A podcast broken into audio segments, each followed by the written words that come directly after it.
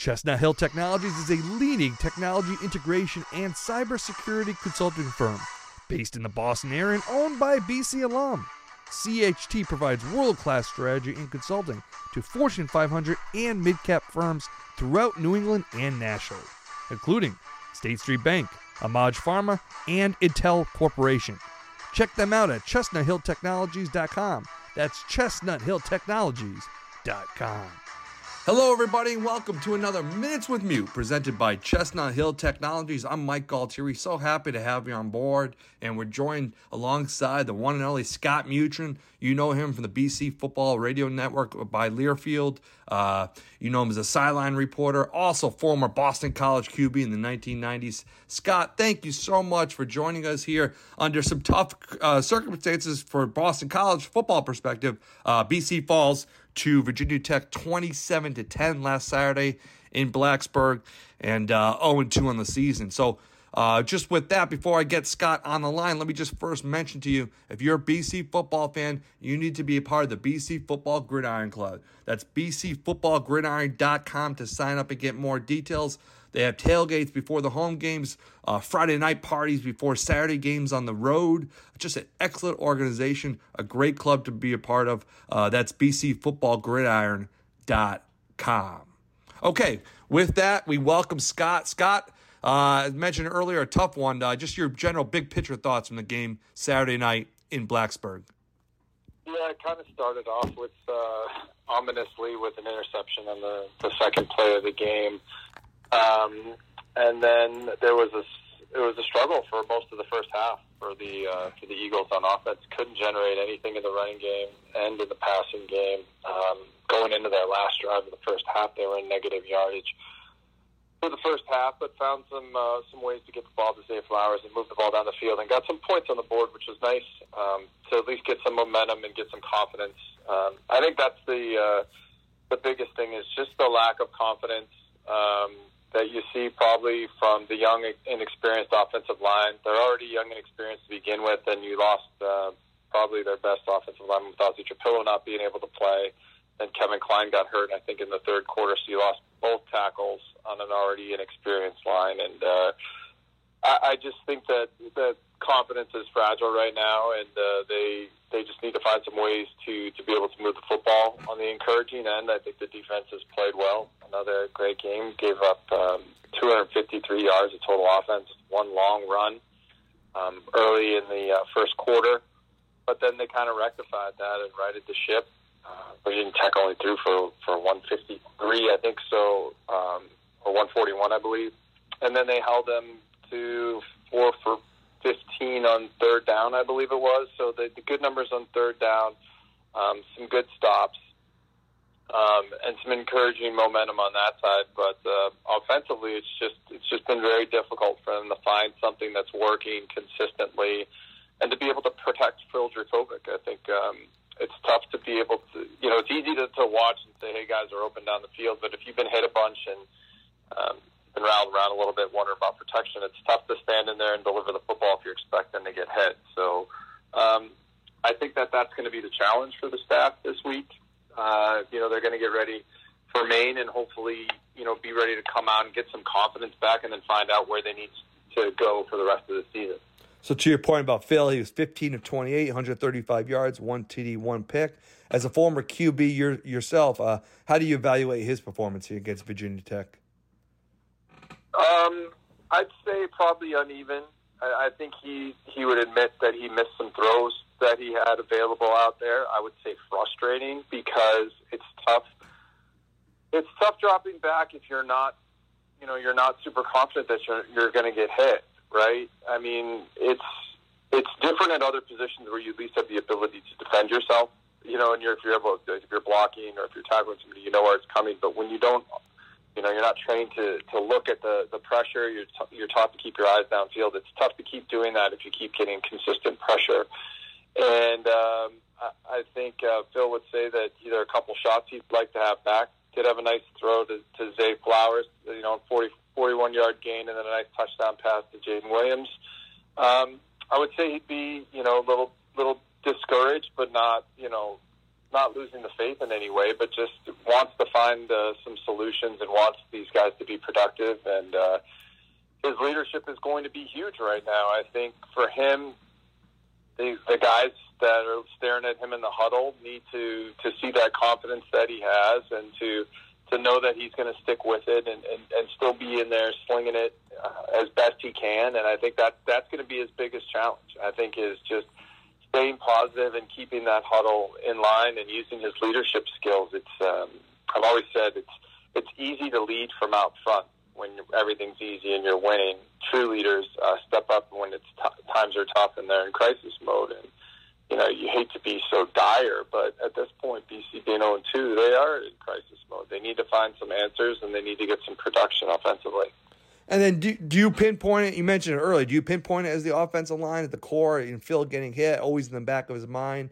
I mean, it, the struggles of offense. Do you really look at that offensive line as like the foundation to, for things to need to improve on?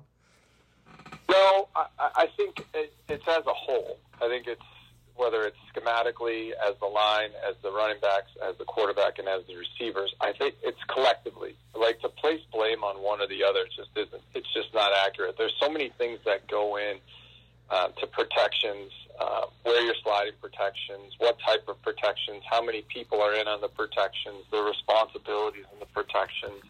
Um, if they bring pressure, if there's um, hot or uh, sight adjustment routes that the receivers run, spacing, um, quarterback identifying and, and moving to those different different places, different protections, different um, hot slides, audibles. Like there's a lot that goes into this, right? So you can't blame just one group because they all they're all working together, and and I think that there needs to. Uh, they just need to find some rhythm and confidence. And confidence is, is tough? It's, easy to lose and it's tough to gain back. And, and you just need some positive things to go forward for you to uh, to get it. But then once you have confidence, it's amazing how, how things can turn and um, and how you can can gel. And the one thing you say as an offensive line is that unlike the other position groups, the offensive line is a unit, and all five guys have to be on the same page. So there has been some miscommunications that you've seen in the first couple games. I, I look back at the Rutgers game, and I thought the Rutgers game wasn't nearly as bad as it uh, as a lot of people made it out to be because of the loss. I thought they played well. Uh, there were some missed assignments at times, but not bad. And then this game, it's just you're running in some different guys that haven't been into those positions in the spotlight in a you know crowded stadium. You, there's there's emotions and psychology that go into this that you got to be able to go through, and some some of these guys are just going through it for the first time. So there's definitely a learning curve, and and that's part of the process and the frustration. I mean, I get it, I watch it, but they're frustrated too. They want to perform. No one goes out there and wants to like be picking Phil up off the ground because it's their fault because they missed the block. Like that's a tough thing for them to do, and they, but they just need to kind of find some confidence um, in the technique and what they're doing and in the scheme of the offense. And then to put a bow tie on this Virginia Tech game, how do you evaluate the defense and special teams of Boston College? I know earlier you mentioned you, are fairly impressed with BC's defense, but uh, just a couple thoughts on BC's defense and special teams. Chestnut Hill Technologies is a leading technology integration and cybersecurity consulting firm based in the Boston area and owned by BC alum. CHT provides world class strategy and consulting to Fortune 500 and mid cap firms throughout New England and nationally, including State Street Bank, Amag Pharma, and Intel Corporation. Check them out at chestnuthilltechnologies.com. That's chestnuthilltechnologies.com.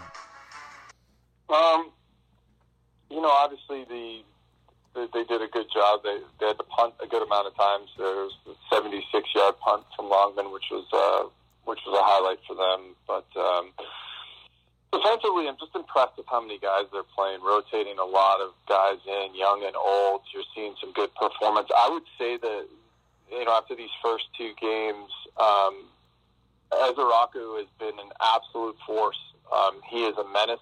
Been in the backfield, a lot of tackles for loss, a lot of disruption his name, uh, you just keep seeing it on the stat sheet. Um, it's, but it's impressive to watch him play. He's got a great motor, great athlete, long arms. Um, he's a disruptor back there, um, and I've been impressed with him. It's one of those things you look at and you're like, wow, he's he's always around the ball, you know, making plays. Uh, he's been impressive.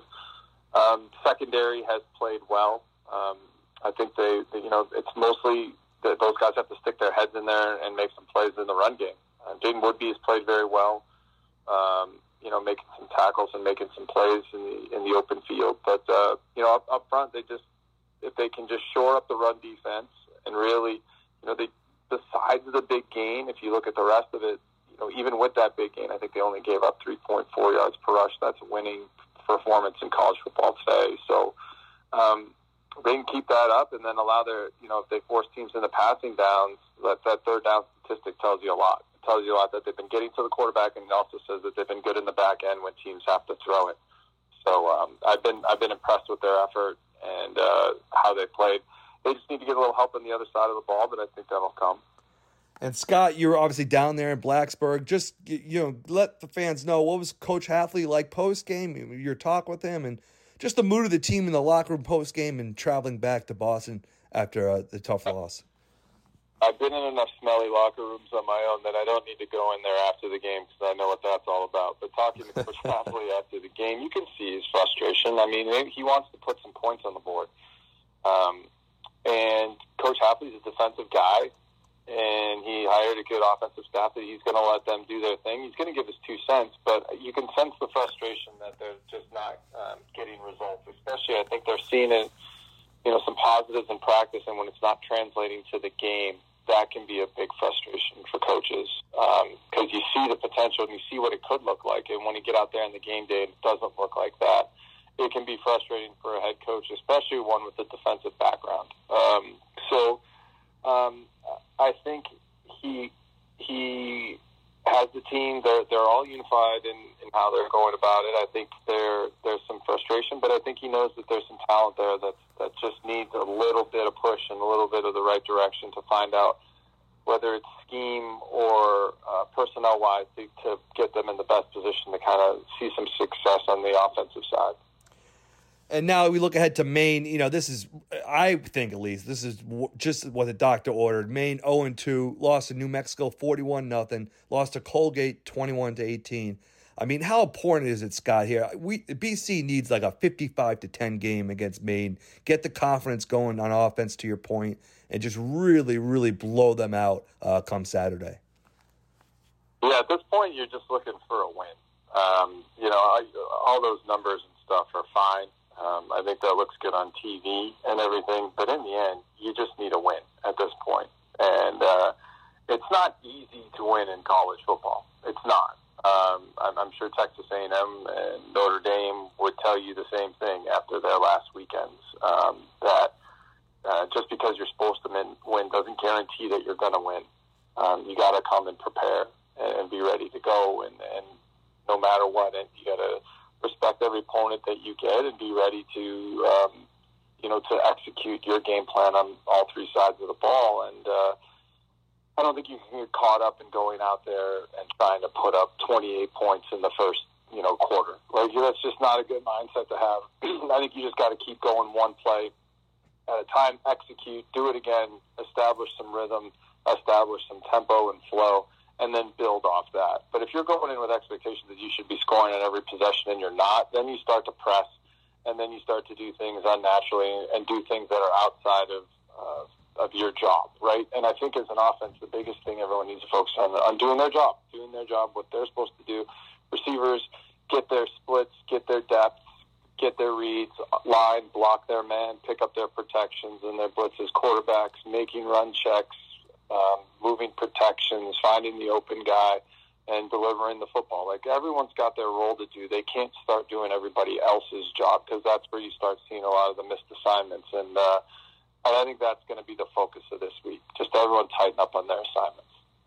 Okay, Scott. Last couple minutes here. Um, by the way, that game versus Maine, 7.30 on Learfield Saturday night. Make sure to check that out. Scott Mutryn will be there on the sidelines. Scott, just give us a ch- how was the food recap of Virginia Tech, the tailgating scene, and how was the overall trip uh, down to Blacksburg and back to Boston? We went to the local 202 on Friday, which is a nice little bar down in uh, bar restaurant down in Roanoke where we stayed. Had great uh, great crew with us. Um, some people that uh, joined for the trip from Empower, uh, some great guys out there, and talked some football, talked some shop. Um, had a nice had a nice dinner. Came back to the hotel, and everyone was uh, watching the uh, U.S. Open when we got back to the hotel down in the lobby. It was quite uh, quite animated. Uh, watching the semifinals for the U.S. Open uh, men's um, singles, so that was uh, pretty exciting to watch. Then got to watch uh, all of the uh, Alabama Texas game, which was wow, really exciting. Bryce Young just really stepped up and made some big plays for Alabama when they needed him most. That's what you expect Heisman Trophy quarterbacks to do. I think uh, it was impressive to watch him work. Uh, but some good games. You know, got to see the the end of the Notre Dame game.